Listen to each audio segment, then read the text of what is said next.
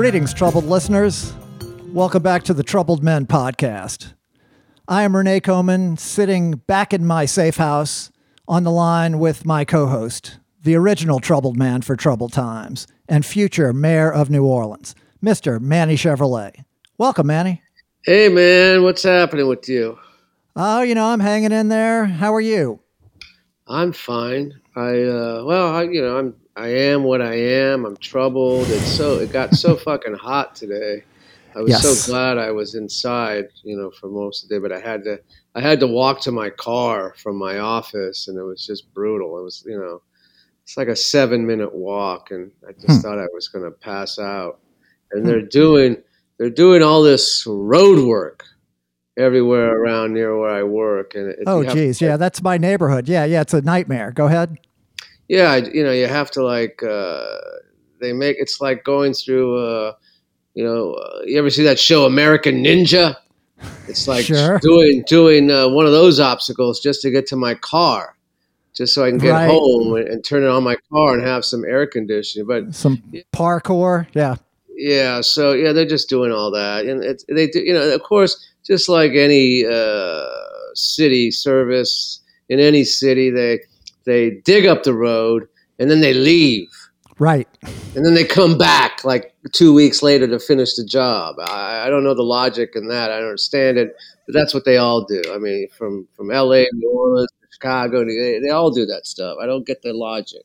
Yeah, well, in in in in, uh, in my residential neighborhood, just a few blocks from where you're talking about, that's it's not two weeks. They they go down to the next corner and uh, tear that up, and it's been months in some of these these places where they've again we talked about this a few weeks ago where they put the river sand down, then it gets eroded, and then they put more river sand, and they that gets eroded, and then they forget about it, and then you just have to uh, you know bust your axle driving home. Well, that's all going to change when I become mayor. I hope so, Manny. I, Yeah. I hope so. Yeah, yeah. There's uh, You know, you start a job, you finish a job. That's what I You think. know, you know, you start it. You know, it's like you know, if I went to work and uh, started to do one little task that I'm to do every day, and then decided not to finish it, then it, it would be so fucked up, which it is fucked up with the streets. So you start Yes. a job. It's like my old Romanian landlady who I used to drink cocktails with. You know, she didn't have an ice machine. She had those ice trays and stuff like that Mhm. Right. you know, old school refrigerator, and we would be drinking, and she'd say, you know, you know, you go make a cocktail, and she'd say, "You make, you take ice, you make ice." yes. You know, it, it's so true. So you know, you start something, you finish something. You know, Yes. it's it's ridiculous what's going on, and Yeah, it seems simple enough. I mean, yeah, it seems simple enough. You know, I, I just think uh, there's some Yahoo who runs these organizations or these city these city departments that just they don't have a clue. I, I don't get it. And you know what? Have you ever gone up and asked any one of these guys who are like you know digging up your street and say, when is this job going to be done, or are you going to actually come back? Have you ever bothered to ask? Uh, no, I've seen other people uh, trying to uh, engage them, and it's, it doesn't seem like it turns out well. yeah, I, I've never tried. All I know is that my street's gonna it's gonna happen in my neighborhood soon because I saw some guy with that little spray gun. You know, they have that spray paint gun Uh huh. on, on, a, on a stick. It's like a spray a spray a can of spray on a stick, and they go around. They just mark in front of your house. They just mark stuff in front of your house. So this happened to our our street like I guess about two months ago, and me and some neighbors have been trying uh, to rub that paint off. So they have Hmm. no clue what they're doing. We've been trying to rub that paint off. So they maybe they say, "Ah, we never got to the street. We'll just let it go," you know. But our street does need help. It does need help. Our street. Yeah, yeah. I, I had a neighbor over on uh, my Bienville Street property who took his own uh, can of spray paint and went and sprayed some sections that he wanted them to address that, that they they didn't have on the list, but he thought this the sidewalk is all messed up. Uh, let me go put my own mark. So I, they haven't they haven't bid on that yet, but uh, I, I admired his uh, his initiative. Well, you know, it's funny because this is New Orleans, and some streets are just awful, and yet the sidewalks are very nice. And then there are some streets that are pretty decent, and the sidewalks are horrible. So, yeah. you know, what do you want? I mean, what what is uh, what do you what do you take? Do you want the smoother street and the horrible sidewalk, or do you want you know the nice yeah. sidewalk? And I noticed in this city, uh, no one really walks on the sidewalks much. People you know, walk in the street a lot here. I noticed yeah, that, they, man. They, they but walk uh, in the street, and um, and and that's just asking for trouble because there are a lot of angry, there are a lot of angry drivers out there. Well, sure, yeah, yeah, and they're they're trying to avoid the potholes, so you know they, yeah, exactly. they uh, they're, they're swerving all over the place, and uh, you're not really looking for a pedestrian there. But Manny, I was going to say, uh, as mayor, can't we have both good streets and good sidewalks? You would think, yeah, you would think. Yeah. I've been, you know, like like I said, when I was in Los Angeles just a month ago, my and we're driving around, and my daughter, who's getting her license, she was just amazed she kept screaming, I can't believe these streets are so smooth here, so smooth right. here. And the sidewalks are just as smooth. It's the, what it comes down to, and this is part of my whole campaign, is like if people keep voting the same, they're going to keep getting the same. That's why we need radical change with Manny Chevrolet, you know? Uh, I'm, I'm really hoping the, for the best with you, but uh, uh, Mayor Cantrell seems like she's she's cruising to a, a, a coronation oh. here. And, oh, uh, yeah. yeah. You know, we've we've been following the the Trouble Nation's been following the uh, the Hard Rock Hotel uh, debacle since since uh, it happened a few years ago. I don't know if you you've noticed the the latest thing is. Uh, you know our uh, our DA, current DA Jason Williams, um, when he was still on the city council and the the the uh, collapse had just happened, he was trying to initiate an investigation into all the stuff that obviously went wrong with with that and the safety and permits and you know the engineering the inspections and, and all that inspe- yeah. and and the the inspector general's office said no no uh, stand down with that. We will do all of the investigation and don't worry. So that was 2 years ago. Now we're coming up on the the prescriptive time the the end of the time when they can still file criminal charges. Now he's the uh, the DA at this point. He'll be responsible Jason Williams will be responsible for filing these criminal charges.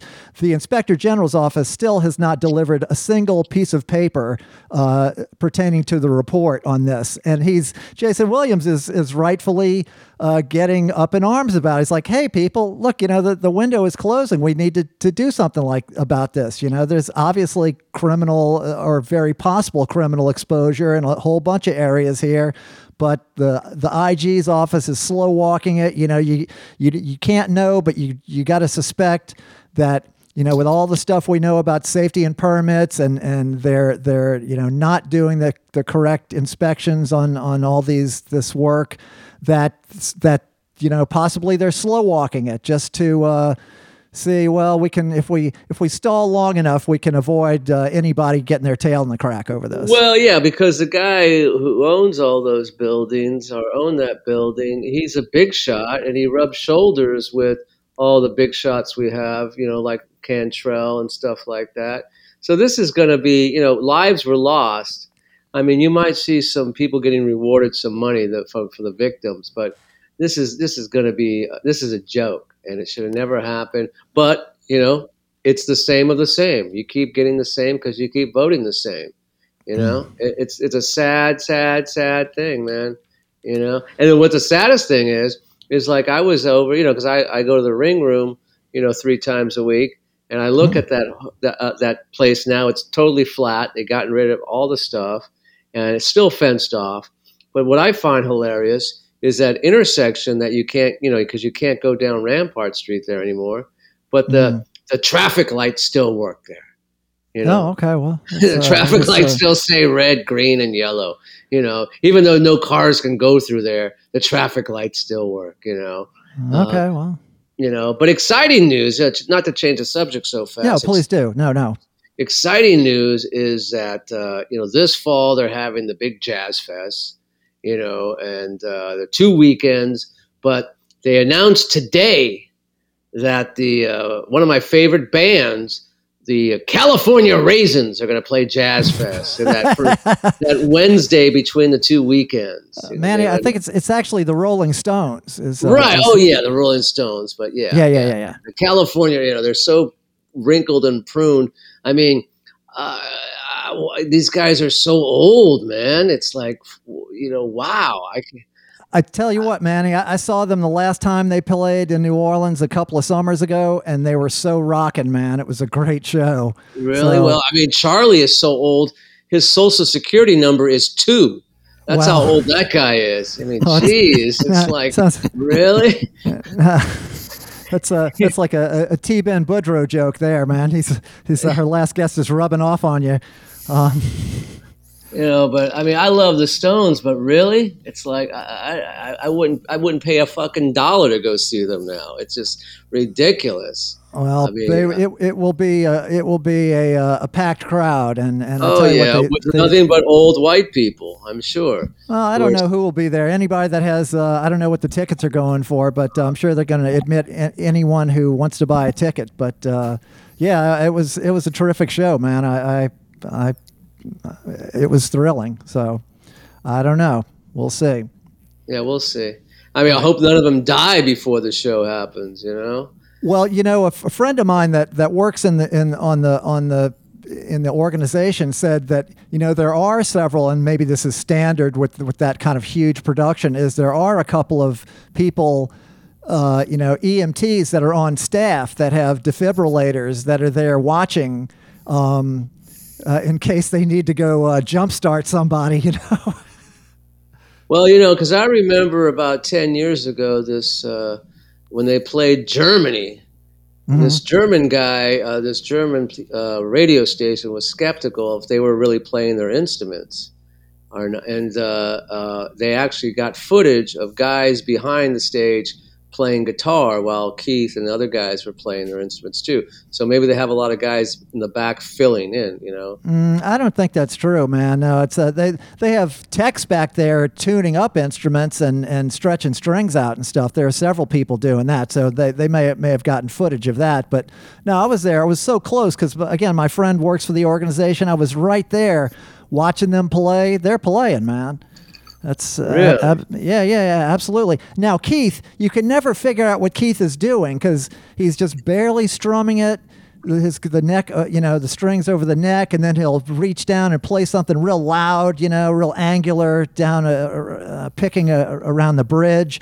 And that well, I know what he's doing. He's just trying to stay up. That's what he's doing. He just keeps standing. That's what he's doing. What he's doing is he's making it sound like the Rolling Stones. That's that's the uh, that's that's really he's he's putting that secret sauce. You can't figure out what it is, but uh, no, he's he, he's making it sound like the Rolling Stones anyway, that's uh, yes, it's exciting news. Hopefully, all that will happen. Uh, you know, in the midst of all these, uh, you know, the the mask mandate, possibly you know, advisory mandate coming back into uh, in into yeah, and, and yeah, okay, yeah, because people aren't getting vaccinated, and what is Louisiana is like the fourth largest state with have the biggest spike back with vaccines. You know, mm. stupid people, man. Yeah, you know? go get your vaccines, people. Yeah, get the vaccine. And, yes, you know, yes. We need, need, to, need to make this happen. Well, uh, Manny, we should uh, maybe get our guest in, huh? Yes. Yes. He's very jaunty to me. Well, I think that's that's uh, that's just his email address, but uh, he, you know, perhaps. No, I talked to him for a while before, and he's very jaunty. It seems. Did I sound jaunty? Really? Yeah, yeah. You sound kind of jaunty. Yeah. Okay, well, well, uh, here, here, let me let me introduce him here. Uh, so he's uh, he's he's uh, originally from Wales. He's a he's a singer, guitar player, songwriter, visual artist. Uh, he's a great painter and graphic designer. He's a founding member of the punk rock pioneering uh, Mekons. Uh, also, uh, one of the, the founders of uh, Waco Brothers in Chicago. He's had a million bands uh, Pine Valley Cosmonauts, uh, Three Johns with John Hyatt, big solo career. It goes on and on and on. We're going to get to all that. But without further ado, the great Mr. Jon Langford. Welcome, John. Hey, it's lovely to talk to you. Rennie and Manny, they're down in New Orleans where I wish I was. Yes, and where are you? I'm actually at Miller Beach in Gary, Indiana. Uh, we're rehearsing with another band that you didn't mention because you don't know about them, but it's a band called the Freakons, which is a hybrid band with a couple of people from three people from the Mekons and three people from Freakwater, from Louisville in Kentucky, and we recorded an album of uh, songs about coal mining disasters. Ah, okay. Which, know, that's kind of pretty cheerful stuff. You know, jaunty. Yeah, it is jaunty, a jaunty subject. Well, uh, you know, sp- I did mention that you are you're Welsh. You you uh, now so you're you grew up in Wales in uh, Newport, Wales, right? Yeah, seaport town on the south coast. Um, kind of, you know, by British standards, quite quite cosmopolitan. You know, and there was quite a quite a good music scene down there in South Wales when I was growing up, and it was Hmm. I don't know, it's uh, ugly. What does Dylan Thomas say? The ugly, lovely town. He says about Swansea, which is pretty similar. But uh, A lot of these port towns, you know, New Orleans, Barcelona. I don't know. I've never been to Newport, but a lot of these these ports have, uh, you know, Baltimore. Uh, they have similar characters. Well, what's going on down? You know, there was an area of, of Newport down by the docks where my mother never ever wanted me to go, but that was the part of town that we were all really interested in when we were like fifteen or sixteen years old. And I found out later that uh, Joe Strummer from the Clash actually lived in Newport for quite Huh. a while uh, before he went down to London. And uh, he said when I met him, we opened for him on one of his last gigs when he was playing with the Mescaleros in Chicago. And he said that the first time he ever heard kind of toasting reggae music, you know, when they get a, a fresh kind of dub cut, and then some guy puts it on and then gets on the mic and starts rap, basically proto rapping over the top of it. That was the first time he ever saw that done. Was down in down in Newport at a Barbadian restaurant called the Silver Sands on Corp- Commercial Road in Newport. So I oh, was kind of okay. proud of that. But I think that's what was going on. All, all, we used to get a lot of, you know, Jamaican vinyl used to come in off the off the boats, and so people people were really into into reggae and stuff like that when I was a kid. And- So you were you, you started playing music as a kid there in Newport. no, I didn't really play it. I was just uh, I was just really into it, and then when Okay. I, to me, it was like, uh, you know, when I was, I, I like glam rock and people like David Bowie and Roxy Music and T Rex and stuff like that. But when I was sort of 15, 16, the prevalent musical kind of form was progressive rock, which is a load of really hairy people playing a million notes a minute. And it was all about virtuosity, and all the songs were about elves and wizards and shit like that. And I, it didn't really, you know, didn't really do it for me. But I went up to art school up in Leeds, and kind of almost coincide, coincided exactly with the Sex Pistols coming out at the end of 1976. And then suddenly it was like, well, you know, anyone can have a band. It's just about, you know, it was about sort of taking control of your own entertainment. And So yeah, you were the ripe age as a teenager for the punk rock scene in England, right? I mean, Exactly, yeah. nineteen years old. I was like, well, you know, I wish I'd, I wish I'd been a bit younger actually, because uh, you know, I was actually bored when I was seventeen and eighteen. most of the Yeah. time. Now, did you ever go see any punk act like the Pistols or the Clash or any of those? Did you get Yeah, we opened for the Clash. That was, you know, with my band, the Three Johns. That was pretty exciting.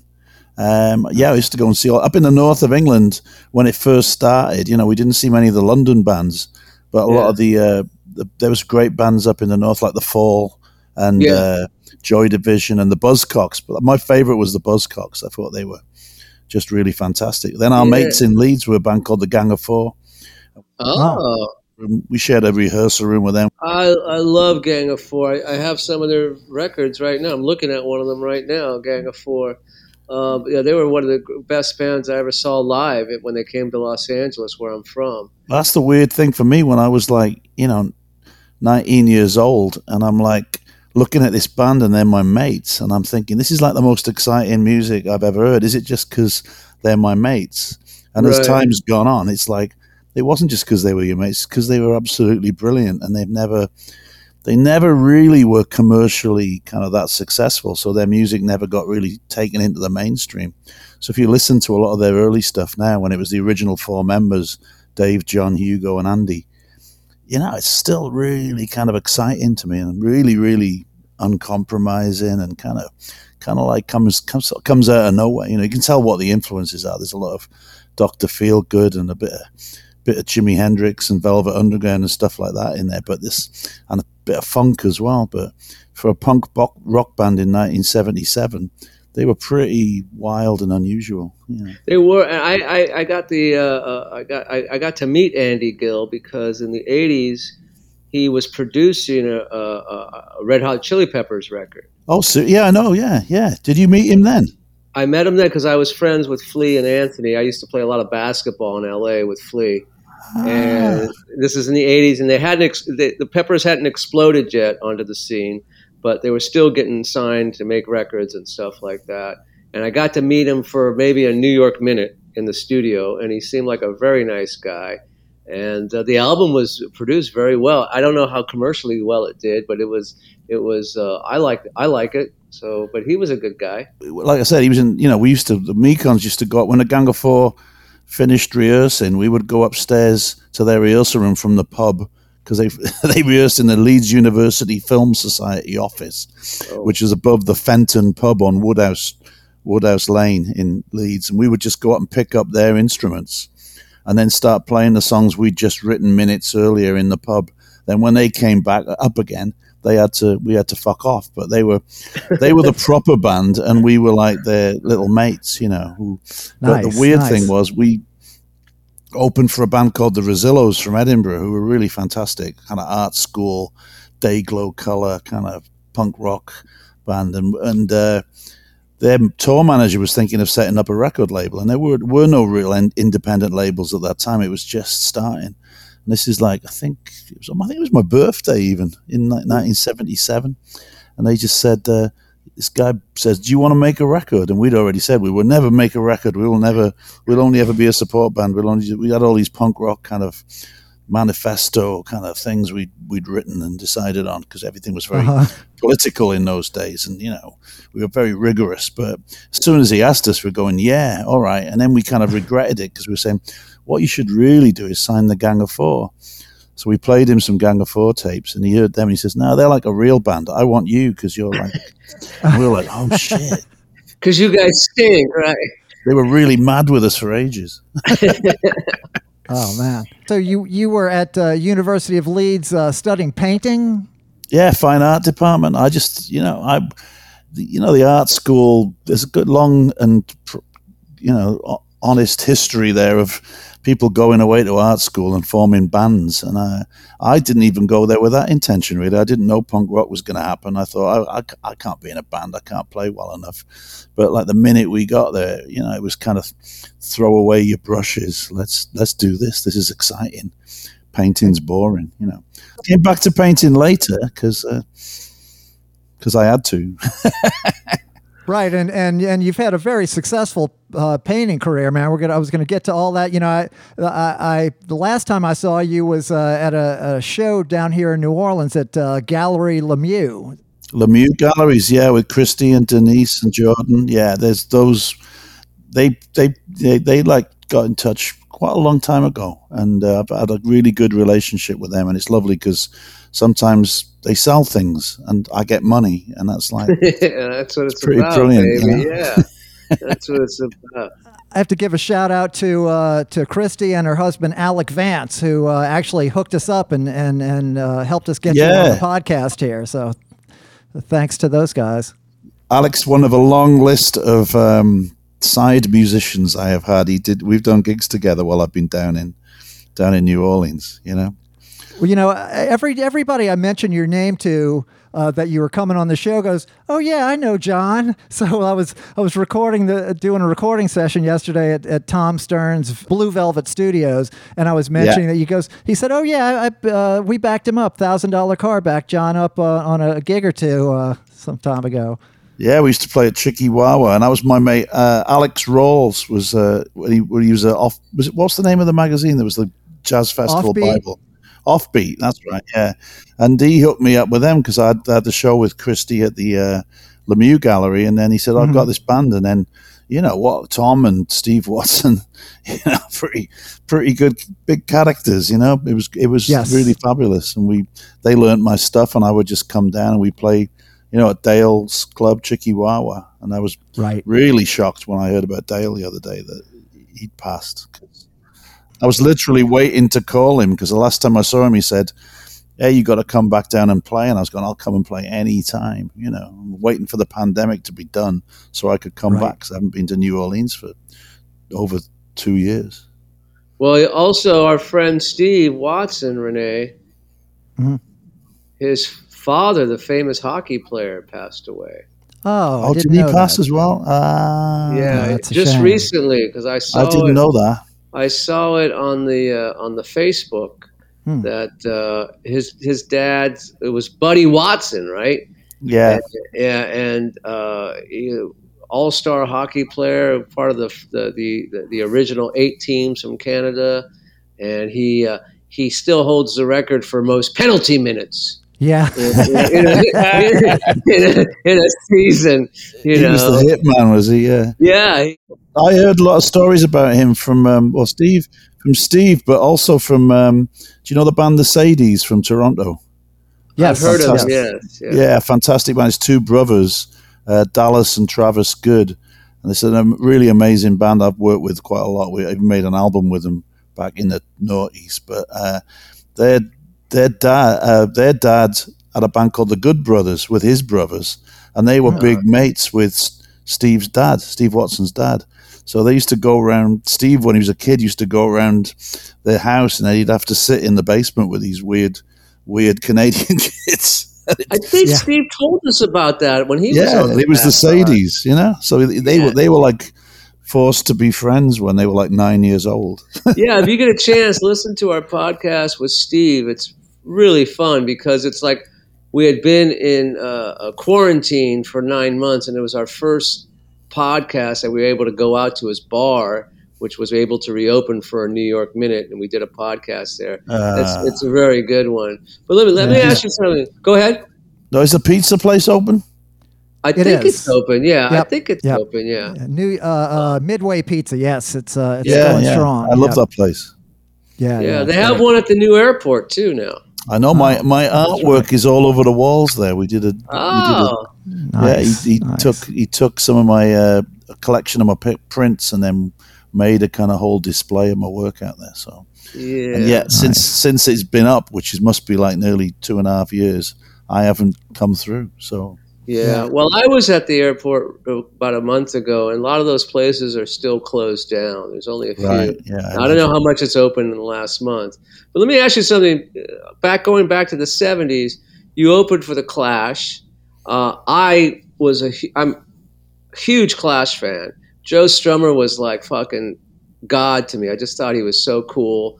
You know, kind of like Keith Richards to me. You know, um, and I actually got to meet him in the 80s and because he, you know, I was in the film industry and he was in some films with Alex Cox and um, what's his name. But anyway, I just thought Joe was the funniest character. He just he just would come out and blurt these word these things that just I found so hilarious. And like I remember when he was doing his first solo record in L.A. and he had uh, Zander Schloss on guitar and Lonnie, I think Lonnie Mitchell on bass, and we'd be we'd be in the studio, and Joe would say the most craziest things. Like Lonnie would be laying down his bass tracks, and Joe would say things like, "Hey Lonnie, make it sound like grapes," which is like, and Lonnie, who's this kid from East LA, you know, South Central LA, who's a fantastic bass player, is like has no idea what the hell he's saying. You know, what the hell he means.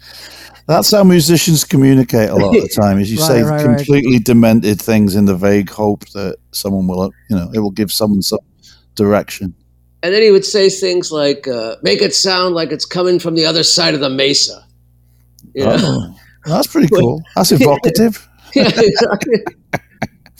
you know, Let me, let me get back to the to the Mekons uh, for a minute. So so you guys start a it's a it's like a collective, right? You guys it, you have very political ideas. I was looking all the the songwriting credits all uh, if, if all the original material is all credited to the Mekons Yeah, exactly. as a group, and you started out as a drummer, right? I was the drummer. That was the only reason they really asked me to be in the band because I had a drum kit and I could vaguely beat out a rhythm on it. And everybody, when I was asked to join the Mekons, Tom, who was in the same year as me uh, uh, in art school, uh, said, do you want to be in a band where no one can play? And that's a ridiculous thing to ask anyone, uh, you know, except for this one moment in history, you know. And it was like, to me, it sounded like, oh, I was I was kind of in demand, and there were all these kind of kind of horrible bands that I didn't want to be in wanted me to be in them because I had a drum kit. And then I can be in a band with my daft mates who don't know how to play. That sounds much a much better option. so we did that. So, so you guys, you know, you're inspired by punk rock. I mean, punk rock is you're you're in the first wave of, of British punk rock, but you guys right off the bat have a very uh, you know roots country influence. Um, were, were you into that music uh, as a kid, or or what? How did that come into the? Well, I thought I hated country music, you know, uh, but I, it turned out that Johnny Cash was country music, and I didn't really realize that. And Johnny Cash was one of my, you know, he was massive in Wales and huge in England because I think uh, it was actually a Manchester TV company called Granada recorded the San Quentin con- uh, concert and made that. That was that was like you know on British TV.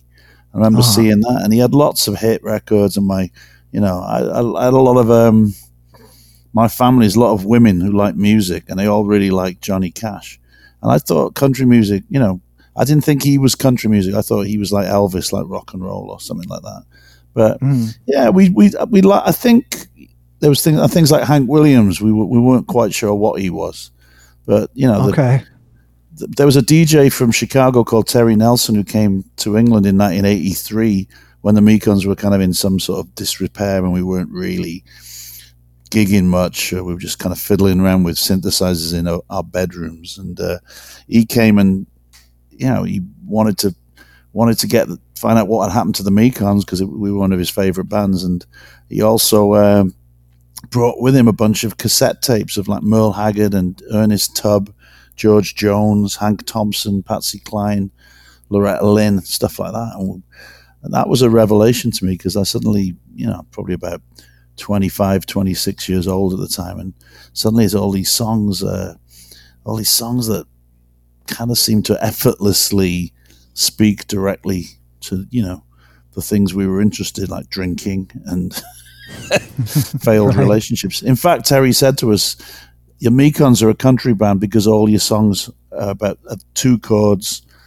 And they're all about drinking in bars and failed sexual relationships. We were like, that's ridiculous. Then he played us all this stuff, and it was like, oh, maybe we're a country band. Who knows? Yeah, there was also a kind of thing called cowpunk going on in London, which was very kind of yeehaw and people blacking their teeth out and wearing dungarees and kind of making kind of making fun of country music. And I think our thing was we weren't trying to sound like it, but we were actually we kind of like just immersed ourselves in it and listened to it a lot. And then what we made, it was no real conscious attempt to to imitate. Yet, yet the sort of content and spirit of it came came bubbling through. So we made an album called Fear and Whiskey. Uh, yes. In 1985, and we thought that would probably not do very well, and didn't really in England, but in America, it did great. so right. suddenly we're like, "Where's it selling? All right, we've got to go there." And, you know, we ended up playing in Chicago, New York, San Francisco, and they became our kind of base cities in the 80s. Yeah. Now, you guys were, were already very politicized. Um, did did so? You know, this is during the time of like Thatcherism, Reaganism. Uh, you yeah, know, things, the, the root of all our problems. Yes, that, that we're that we're still suffering from today. Yes, we're we're we're. Exactly. Uh, that's, that's, where the fear and whiskey came in, right? Yep, uh, exactly. Yeah. That's where my troubled mind came. Yeah, came in bloody Reagan and Thatcher becoming mates was like a disaster for everyone. Well, I know because Reagan was our governor in California for eight years. I grew up with that, and that guy he tried to cancel Halloween one year. Yeah, it's just just the warm up for the uh, for the global uh, cancellation yeah. of uh, yeah. Of, then so then uh, Margaret Thatcher managed to just cancel manufacturing. yeah, well, yeah. Let me ask really quickly, going back to art school and stuff. Did you ever meet? Because one of my favorite art school bands from England was the Modettes, that all girl band. Oh, I saw the Modettes play. Yeah. Yeah, they were an all they were an art school all girl band, and I just thought they were fabulous. Did you ever get you ever got you got to see them actually live? I've seen them play. Yeah, I, I saw them play in London uh, at least once, but I, I don't know if I ever got you know. Yeah, they kind of just fizzled after. I think they made two rec. They made two albums, and that was pretty much it. No, that was a good band. Yeah, that was a good band. Yeah, I love that band. And there was a guy in L.A. Uh, during the '70s, and I don't know, I guess in the '80s and '90s, Rodney on the Rocks who uh, you know. Oh, I know just, that. Yeah. Yeah, Rodney on the Rodney Bingenheimer is his name, and he got all the kids in L.A. He he just got tons of British music played every Sunday night from eight to twelve, and that's how we all got hooked on this shit, man. And then it just exploded, you know. Right, right, right. I know. I remember. I remember Rodney on the Rocks. Yeah. Yeah. Good guy. How long you been in in New Orleans, Manny? Uh, way too long. Are you really going to be the mayor? I'm trying. This is this is my fifth time running for mayor. My fifth time running for mayor. And like I told Rene earlier, it's like people keep voting for the same, so they're going to keep getting the same. We need yep. radical, revolutionary change, and it comes with Manny Chevrolet. My first thing I'm going to do is we're going to have nine day weekends. Nine day weekends. That's nothing new in New Orleans, is it? well, it shouldn't yeah, be. Yeah, yeah. It shouldn't be, but it'll be great. It'll you'll work five days and then you'll have a nine day weekend. Oh, I think that's that. I could do that. i you could, as, a, as an artist and musician, you would love that because you'd be able to play, show your art, you know, do your street performance you know? See, many people don't even understand that the weekend as a concept is the invention of organized labor as well. Yes, so that would yeah. never there would never be a weekend as such. Like medieval people didn't have weekends. You know, pre-industrial people didn't have weekends. That came about through trade unions and people fighting for the right to not work some days. Otherwise, they, they'd have been working every day. Well, it's funny you mention that because just just a couple of days ago, I read this story um, what's that big company here in the U.S.? I forget. It's on the, but they're forcing uh, their workers to work 88 hour weeks. Someplace in Utah, a company in Utah, they're forcing Jesus. their workers to work 88 hour weeks. So you get basically like five hours sleep a day.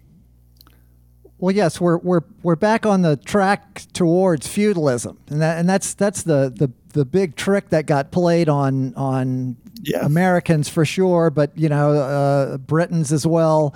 Is that you know they they said, uh, well, look, we have all these unions, and we there some of these unions are corrupt. So the solution is to get rid of the unions, and then everything will be fine. Because look, everything's fine now, right? And the people were gullible enough to go, oh, okay, yeah, all right, well, let's get rid of the unions. When well, you know, it's now it will just be a slow or fast uh, walk back to feudalism. We would never had songs that were like "Smash the System," Reagan and Thatcher are awful, but we had songs that described that situation a lot, you know, and were basically infused with that climate. And it's I really see that gap between the rich and the poor that was really kind of and the destruction of some sort of social contract between you know workers and and bosses, that sort of whole thing really got dissolved with them, and it's just gone on and on and on. Yep, yep. That's that's where we're uh, we're reaping that harvest now. Well, um, Manny, I'm looking at my drink and thinking uh, this seems like it'd be it a, doesn't like you. Well. no, it, it, loves me. We're, we're, we're, we're having a very intimate. You love it. Here. I know you love it. it. Loves you so much it wants to get inside you. Oh yeah, oh yeah, yeah, and, and, and it's working. Um, but I'm thinking uh, uh, it'd be a good time to take a little break and refresh our cocktails. What do you think? Yeah, sure. Okay, John T. This is the time we take a break. Well, my my gin and tonic is dry as a bone, so I'm gonna go. I'm, I'm heading to the fridge. Yeah, you got to do it, man. All right, we'll be right back, nation.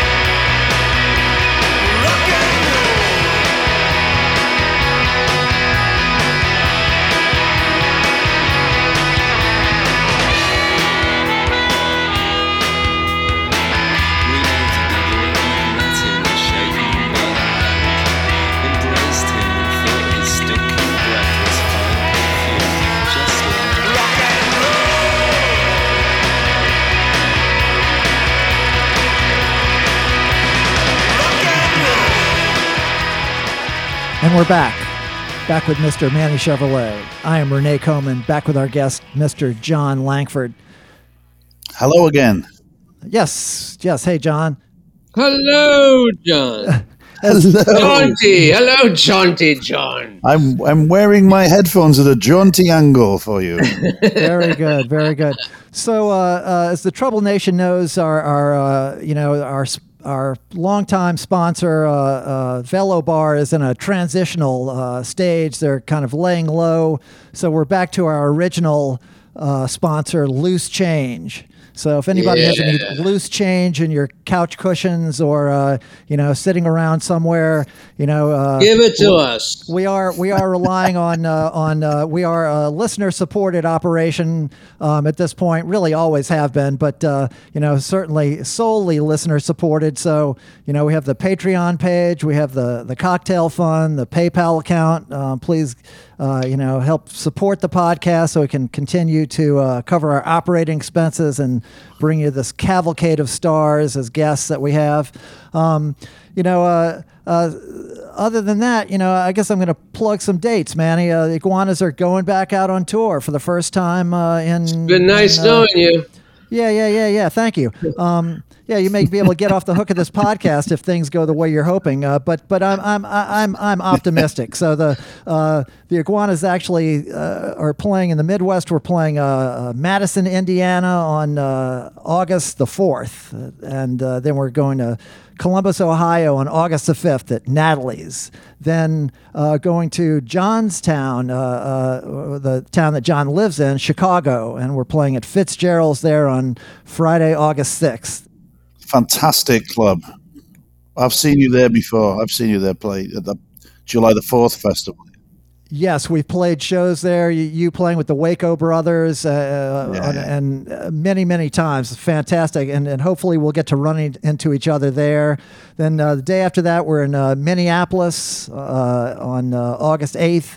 Then we we rush down to Austin, Texas to play the Continental Club for Will Sexton's birthday gig. And it'll be uh, the Iguanas backing up Will on an entire set of uh, music from his most recent record that we, uh, we made. The Iguanas backed up Will on. So we're playing all of that and then a full Iguana set. So it'll be great to get back to the Continental Club. I know a place you're quite familiar with, Jon. Oh, yeah. So wait a minute. You're, you're that's funny how you say jo- uh, Jonestown and Waco. Those are two like uh, two cults, man. two cults. Right, two right, cult right. Yeah, yeah. Uh, you know. I'm in a cult, I'm in many cult bands. That's the only, you know. Right, yeah. right, right. Yes, as we all are. Um, well, you know the the the Mekons. I was looking at, uh, you know, there have been so many people that have, up, have, gone, have, gone, through that band over the years. You know, it's it's it's one of those institutional bands that I, I, know the the lineup has been kind of set. Uh, we should be in an institution, yeah. sure, sure. Well, like you know, I I, I played in this band, uh, Tav Falco's Panther Burns. You in Panther Burns? Oh man. Yeah, I was. I played on uh, several Panther Burns, like the second or, or the third and fourth and fifth Panther Burn records. I was in the band like in the, the early 80s, but that's a band that wow. at this point is still going. And there have been like over 100 members that have gone through it yeah, over yeah. the years. But, uh, you know, Tav Falco's still running it. But the Mekons had, had that, that that same kind of. We had some, you know, changes early on. There was one band. There was kind of a changing of the guard when we ended up for reasons unknown to anyone, we ended up on a major label, and then of course that was an unmitigated disaster. We were on Virgin yeah. Records with Richard Branson, who recently went, into, went space, space, and sadly came back. uh, we were on his label, and then that, that, once you know, once that fell apart, a lot of people kind of left the band. A few, about three, well, two of them left, and it was kind of awkward, but the rest of us, and everyone hated us. You know, we were we'd sell out. You know what, what idiots we were. But then uh, we just kind of hung around together. You know, the, the, rest of us were kind of more of a social group, and we just liked each other's company, and we sort of slowly got back into being a band. But in 1984, 85 was the miners' strike in Great Britain, which is interesting because a lot of the stuff I'm doing this week with the Freakons down here in um, we're working in, down in Indiana on a, a, record release party in Chicago this weekend. We're rehearsing the songs.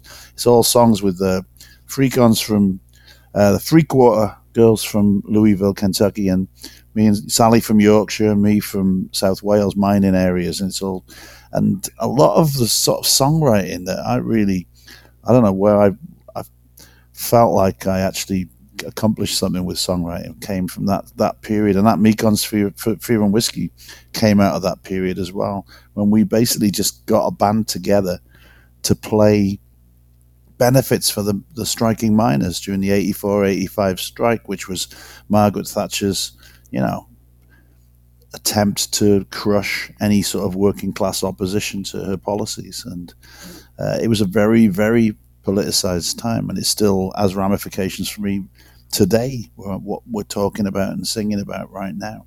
So uh, the Mekons put that band together. We, we were lucky then because we we got people in who could play and could play really, really well. So we had Steve Goulding, who'd been in Graham Parker and The Rumour, but also played mm. with the Gang of Four, also played with Roxy Music and David Bowie. So he's still in the band now. Lu Edmonds was in the the Damned, and he's currently both in Public Image Limited and the Mekons. And uh, Susie Honeyman, a great violin player, joined us in like 1983, even before that.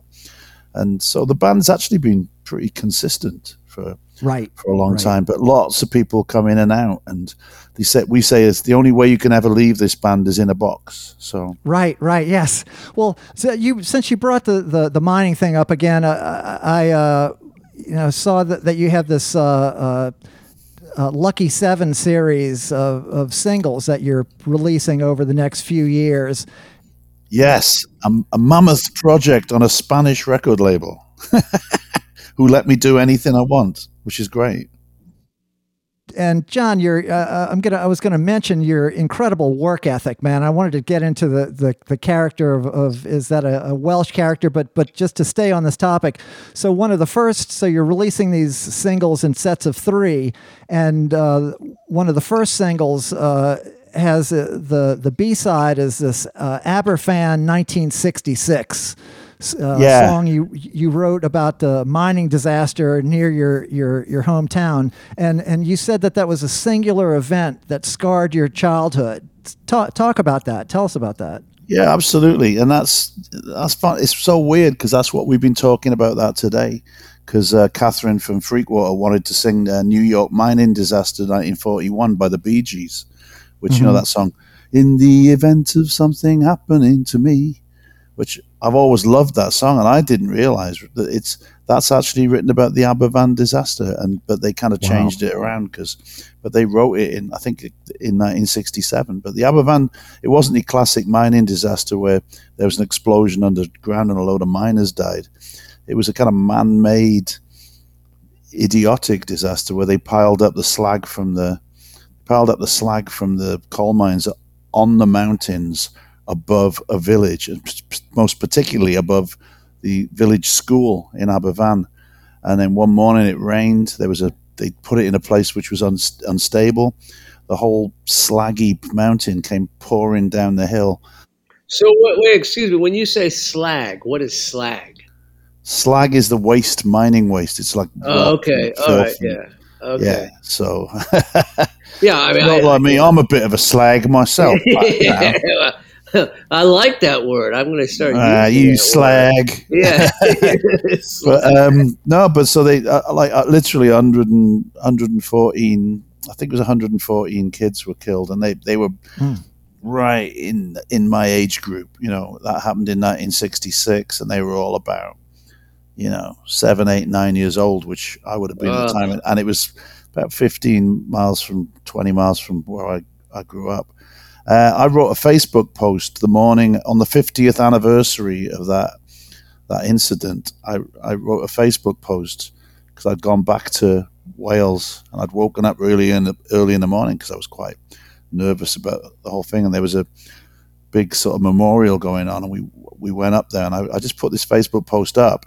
Then the singer, uh, his name's Jos, but he's known. Uh, oh God, what's he known? G.W. Sok from a band called The Ex, a very big uh, do-it-yourself anarchist hardcore political band in um, in Amsterdam who've done amazing things, that really, really fantastic records all through the years. And I've, I've produced some of them and worked with him. He saw my Facebook post.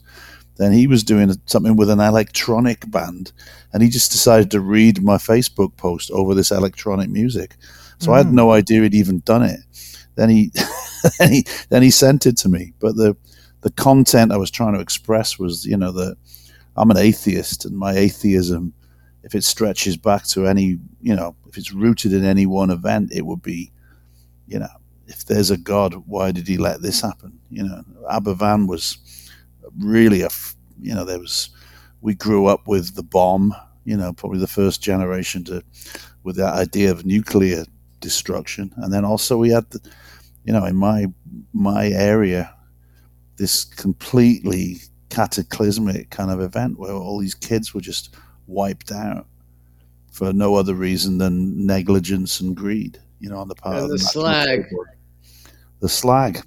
And and that must have uh, you know contributed to your early politicization, I, I would imagine, huh? Yeah, my what my mom's family were you know a lot of coal miners on my mum's family, so yeah, and Newport was a lefty town, and uh, you know it was a dock town, working class town.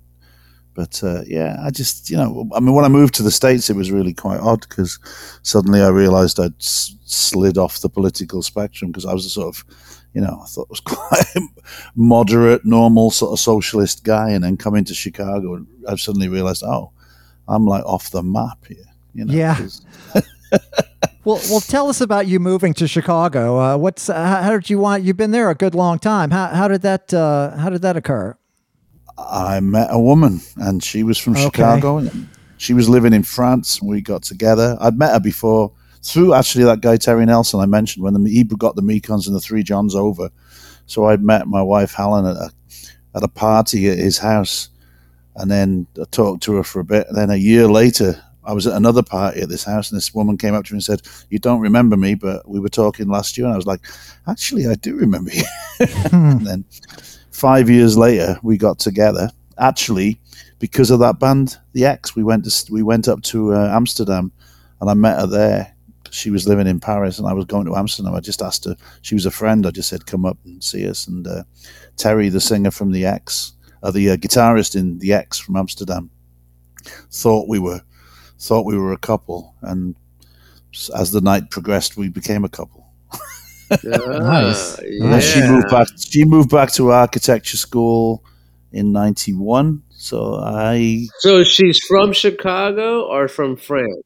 She's from no. She's from the mafia suburbs of Chicago. Oh God. Okay. River Forest. Is her last name Capone?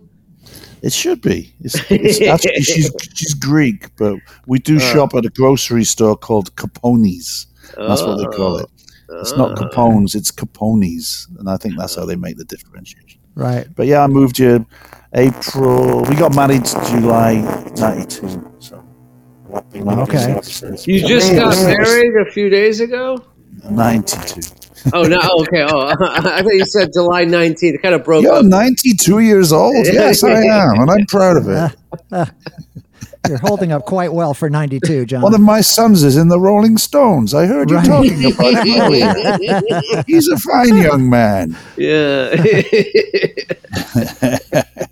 no, but I, yeah, no, I, I just love Chicago. I, have to, I still have to say it's it's a great city, and it's it's one of the I've got a mate who says there's there's the three American cities. There's New York, there's Chicago, and there's New Orleans, and the rest are all Cleveland. I don't fully agree with that, but nah, I don't okay. agree with that either. A lot of people would throw San Francisco in there, and but uh, exactly. Yeah, yeah. No, we've had we've had fantastic, you know, but the, I think the only time we really felt like we had a real groundswell of like people, you know, it wasn't it wasn't a we came over with late major labels and agents and we were in hotels and clubs. And when we came to Chicago, we actually stayed with real people, with friends, and we stayed a little longer at the end of the tour. And I just, it, it had a real feel of the north of England for me. It felt very similar, kind of like hmm. sort of place where people don't, people here don't, in Chicago, people don't give a fuck what's going on anywhere else. So you're in Chicago and you start uh, the Waco Brothers.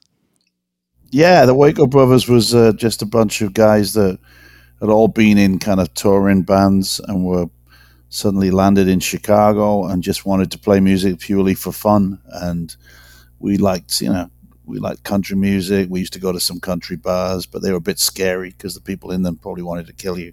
And uh, we went to, we started going to just playing in, in regular bars for beer and playing, you know, Johnny Cash covers and stuff like that and it winds up becoming a very successful band. You guys put out a whole bunch of records. Yeah, we teamed up with the Bloodshot label, and they were just, you know, I think what happened with country music over here was that in the 80s and 90s, there was just, it got really, really commercialized, and uh, people kind of forgot the history of it, and suddenly, you know, anything with a sounded like kind of suburban rock with a cowboy hat on it was considered country music and the stuff we liked you know the kind of grittier stuff the cheating the cheating murder and uh, you know drinking songs were, were kind of relegated to they couldn't get on the on the radio. Well, when I met Johnny Cash, he told me that he couldn't get on the radio anymore. He said, "I don't get on the radio. Merle Haggard doesn't get on the radio. George Jones." I was like, "How could this possibly be?" You know, but uh, Crazy. There was a bunch of people all over the country, kind of, you know, who still held that kind of classic honky. With, with us, classic honky tonk music was what I really liked. You know, Merle Haggard, Swinging Doors, George Jones, kind of right. White Lightning, shit like that. That's what we really liked, and it was like it's it's we we we just kept playing it and making it, writing our own songs that kind of fell into that as well. So, Jon, I go. To, I went when I went to your uh, Bloodshot Records website, there's a picture of your band. Now, who is that girl on the left, man? Because she is hot looking. I can't think of the picture. What is it? Is it the Mekons? Uh, well, I went to Bloodshot Records. And, yeah, uh, Sally Timms probably. Yeah. Is it Sally Timms? Yeah, I guess so. And she is fucking hot, man. She's got the hair extensions and uh, oh no, you're talking about the Four Lost Souls. That's okay. That's Four Lost Souls. That's yeah. Tawny Newsome, uh, probably, oh, or maybe yeah. Bethany Thomas. There's two two women in that band, and uh, yeah. Bethany Thomas, fantastic singer. Tawny Newsome is currently in. Uh, she's doing TV, and she's in that show Space Force with Steve Carell and John Malkovich. If you've ever seen that. Okay. Oh, I have no idea. But she's yeah. the first. She's the first black woman on the moon, man, in that TV series. It's good.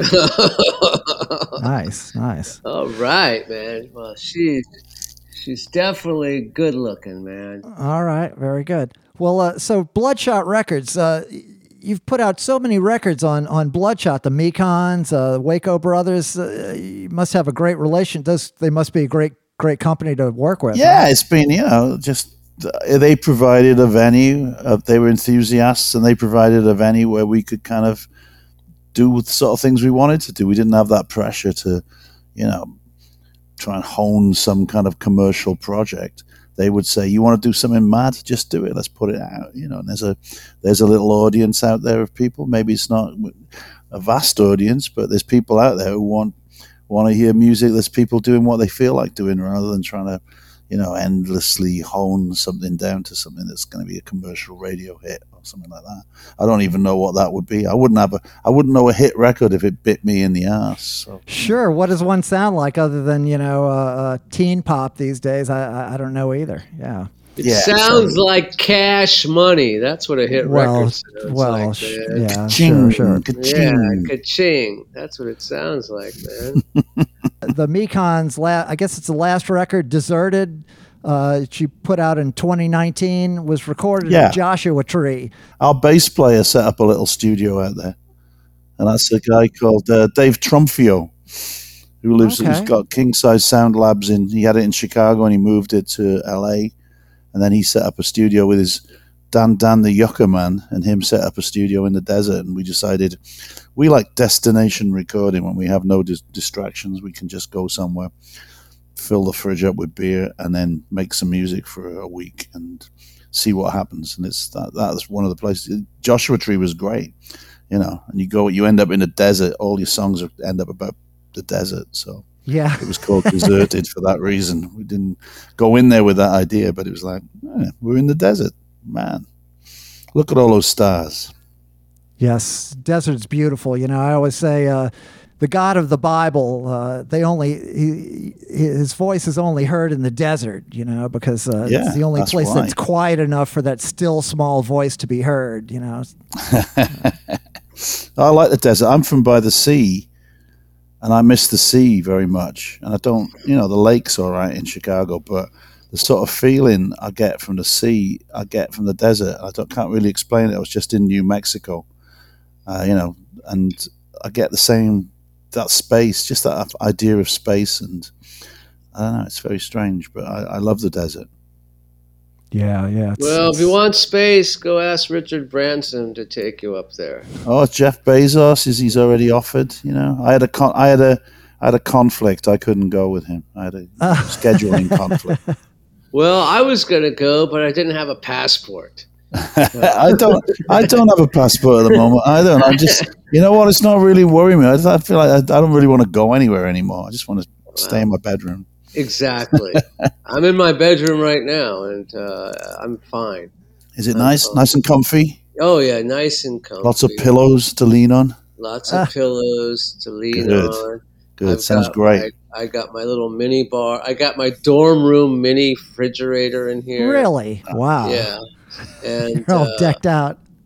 yeah, That's and, quality of life. and I'm in my Yeah. robe. Well, you know, Jon, what they always say about New Orleans that we have a, a low standard of living, but a high quality of life. So, Exactly. Exactly. That's what we aim for. yeah, yeah. Well, you know, Jon, sometimes we I open up uh, uh, questions to previous guests when I have a, a guest coming on that I think will resonate with a certain guest. I'll I'll text them and say, "Hey, you have any questions for this person?" And and today I did it uh, with uh, uh, the former guest, two-time Tony Award winner Michael Cerveris, uh, actor and, and musician, uh, has the Yeah. band Loose Loose Cattle that I that I play in, and, uh, and I Right, said, right. "You have any you have any questions for Jon?" And he said, "Yes." Uh, his question is, "Are you as much of a total badass as we've always believed you to be?" That's an interesting question. That's what I thought. Um, I think possibly, possibly I should. The, the correct answer for this uh, would be yes. I certainly am. Uh huh. There's there's more. there's more you don't even know about, and you probably don't want to know. there you go. Because if I went the other way, I went the other way. What's the point of that? You know? Right, right. Yeah, yeah. The false humility. Yeah, we don't need that. Um, Nah, time's short. time is short, Jon. Um, so the other thing he says is kind of a more of a challenge. He says, "Can you still pronounce?" And then it's a like a fifty-six letter word of some uh, Welsh village, uh, Llanfair, and then it's a whole bunch of consonants. Pin back your ear ears. Landfair pilgwyn gich goch go gerith wyn drob wil lantasilio go go goch. That's easy for you to say. That's easy for me to say. yeah, that's easy for you to say. I went yeah. there when I was a kid, and I went to the railway station, there and they printed you out. A, you could put a penny in this machine. It gave you a platform ticket, so you could get on the platform, and it was kind of a tourist shtick. But the ticket came out, and it was like twelve inches long. It was fantastic.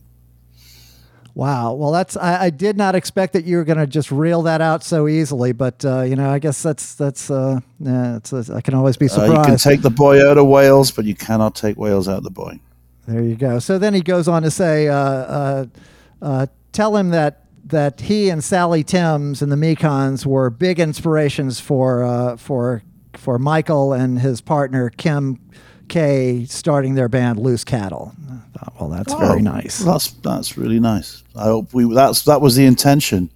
The Mekons used to go on stage, do a gig, and then say, "This is easy. Do it yourself." That was it. Go and form a band, and then lots of, you know, in the early days, lots of kids would come to the show, and we'd try and you know break down that barrier between that I'd felt certainly that, you know, you had to have certain skills and you know education to be in a, a rock and roll band, which of course is absolute rubbish. You can just you can just pick up anything and start banging it and say it's a band. So Well, so Jon, I wanted to get a, a little bit into the the Welsh character. Is, is there a, a a Welsh character that, um, like I know everybody thinks of as like a certain musical resonance that the Welsh have, or at least by reputation. Uh, I, I, was there one time in the middle of November. It was freezing rain the whole time. I was there with uh, Green on Red. It was, uh, you know, we could could barely drive from one gig to the next. All right, right. Didn't didn't really see too much of anything, but uh, but tell us about uh, you know the, the, your your work ethic. Your your you know you, you do so many. You have so many well, bands. Some Go ahead. Well, Wales itself, if we talk about Welsh character, I would say that Wales is just, you know, it's a very small and for many years not that densely populated a country, but many people during the Industrial Revolution turned up in Wales. And, uh, you know, the kind of myth is that it's a very welcoming place. I'm not sure, you know, when immigrants come in anywhere, I'm not sure how welcome it, places are, but it's it's a place that's that's really like not racially pure or anything like that. There's like loads of people and it's and the culture, but it's very um, I don't know. It's community is really important, and people do things together. And every village, you know, the old mining villages, the community was really tight, and uh, you know, there probably wasn't much entertainment. People what I loved was, you know, when I was a kid, I loved watching rugby with my dad. He loved rugby, but you know, all the rugby players, you know, they get injured and old, and by the time they're time they're like thirty, what do they do? So they all form male voice choirs, or they, you know, they move into the the social aspect of it. So it was just a very social place, and uh, I just remember amazing parties when I was a kid. I loved I loved going up the valleys to where my mother was from because they they had the better parties, and it was just you know it was very very mixed at the time. You know, there was like I don't know, it was it was uh, you know probably being nostalgic, but I just thought the, the Welsh character seemed very warm and very very um, I don't know social, and that's yeah. that's what spawned me really. So now, has your has your family been there for forever? You know what? My family's our family records kind of run out after a few generations, so I have no idea. But you think of all the people who ploughed through that so the southern coastal plain of Wales.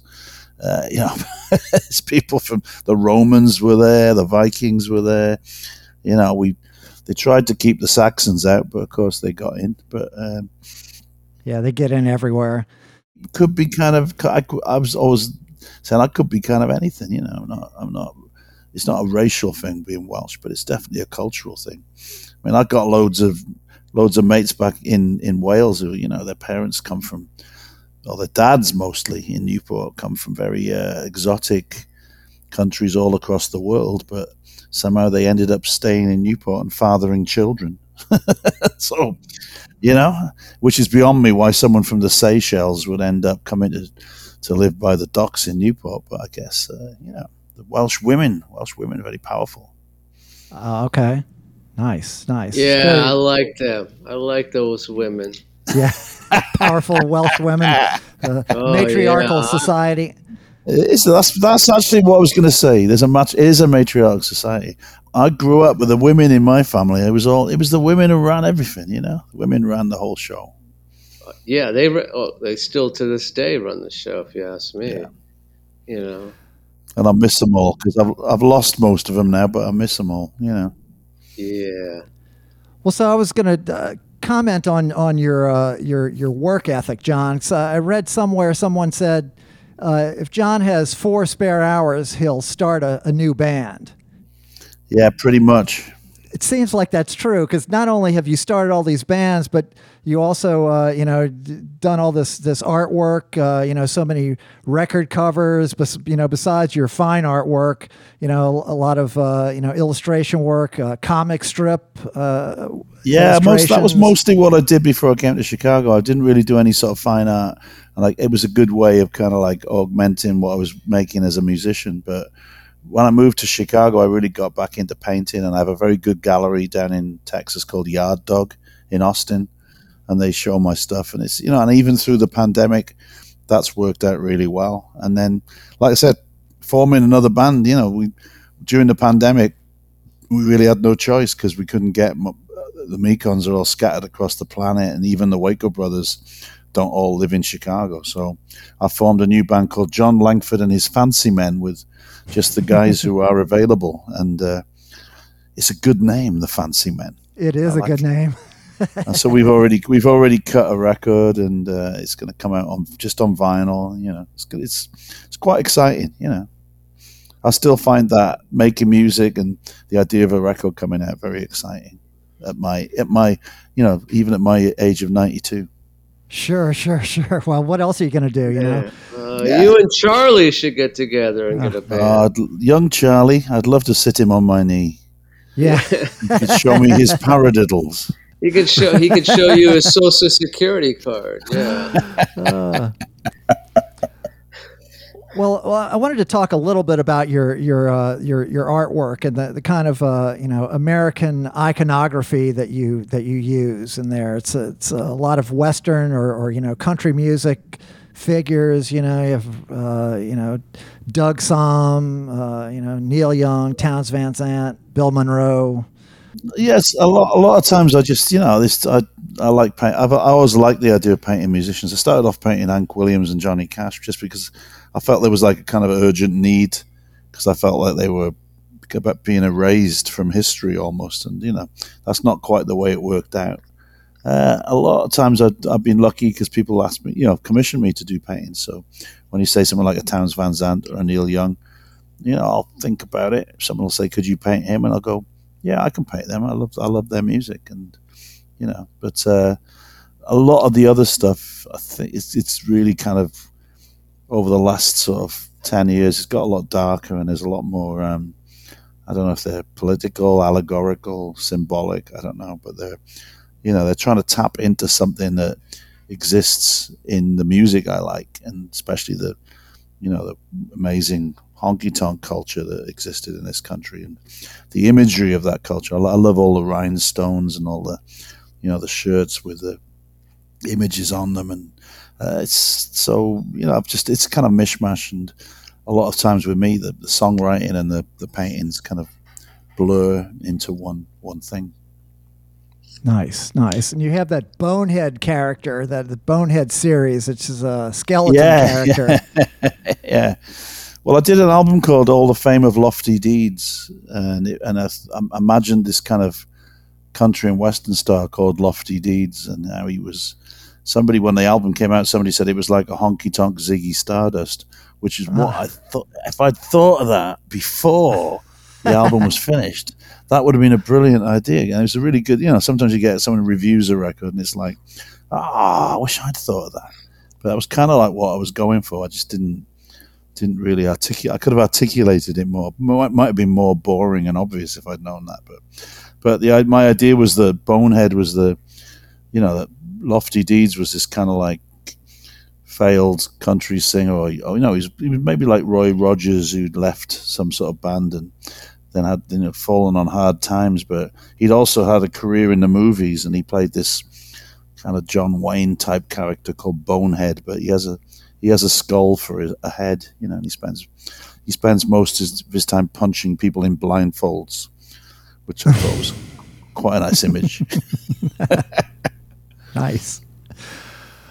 Well, uh, so so you're rehearsing with uh, with this new band. I could hear a little bit as as I was doing my work today. You you had the microphone open. I could hear some some distant strains of the rehearsing. It yeah, sounds- we've we've been sounds we've been playing and playing. We've got two violins, two acoustic, three acoustic guitars, sometimes some drums, but everyone sings as well. It's the it's the first band I've been in where it's me and five women, which I like. I like this ratio. Yeah, it's pretty good. yeah, I like the odds. Yeah, Yeah, that sounds great. And if they can just get rid of me, it'll be an all it'll be an all girl band. I'm gonna take some. I'm gonna take some budget. you know? No, no, it's a great porno film if you ask me. well, No, well, I don't know about that. Uh, Four yeah, yeah. women and a guy naked playing instruments. Well, no, they didn't say they were naked, Manny. But No. of- No, no, we, no, we, no, we are. How did you? How did you know? We are. Okay, Uh, all right. Yeah, there you go. All right, Yeah. all right, all right. All That right. sounds good. I would buy that record. okay. Okay, I'll send you. I'll send you a copy. Yeah, send me a copy. Well, uh, Jon, we're kind of on the downslope of the podcast here, so uh, um, so I guess that's that's what's coming up for you, and and um, you know, any plans to to go out on tour with any of these bands or? Uh... Well, I got some dates in uh, Europe in September, but I just it seems like it's too hard to go. The, the, amount of money you have to spend on getting tested and then staying in like government hotels and being quarantined. It's just not. I'm not really into it. I think I might just stay home. But uh, yeah, we got plans. We're going to kind of see what happens next year. I've, I, at the moment, we're getting loads of great gigs in the Chicago area. Going to go to Cleveland and play on August the fifth with the Waco Brothers. So you know, just taking nice. it slowly, little baby steps. We we weren't, you know, we're not that we're not that workaholic when it comes down to it. You know. Okay. Right on. Well, Manny, uh, uh, any any uh, closing remarks? Yeah, I, I just want to ask you and and and Jonty. Um, I was thinking about this the other day. People love eggs with bacon, and they love eggs with sausage. And there's people who love steak and eggs, right? We all we've all been there. We love that stuff. But but how come eggs they don't seem to go well with chicken? Ah, then you, then you haven't had the the, the case of what's it called? No, oh, what's it called when you you mash the the corn chips up with some egg well, and some chicken. That's the. Uh, um, I know what you're talking about. I know what I'm talking about as well, but I've the, like in a senile moment, I've forgotten what it actually yeah. is. Chilaquiles. Chilaquiles, yes. Yeah, you can put a bit of chicken in there, some green, some little verde sauce, and some eggs. Exactly, but I mean, I was actually uh, thinking. Uh, chicken doesn't go well with eggs except for that dish. You you you you you you sourced that out, Jon. I'm happy you did. I blame Paul Simon really because he had that song "Mother and Child Reunion." I think I think that song's about the chicken and the egg. No, he's eating he's eating a he's got a he's got a breast of chicken and some fresh eggs on a plate, and he's horrified. Yeah. What about chicken and waffles? I never liked that. Have you ever had chicken and waffles on a pizza? Uh, no, I never have. Well, you can get that at Dimo's in Chicago, which my son loves. Oh, oh God! Well, it's been nice knowing him.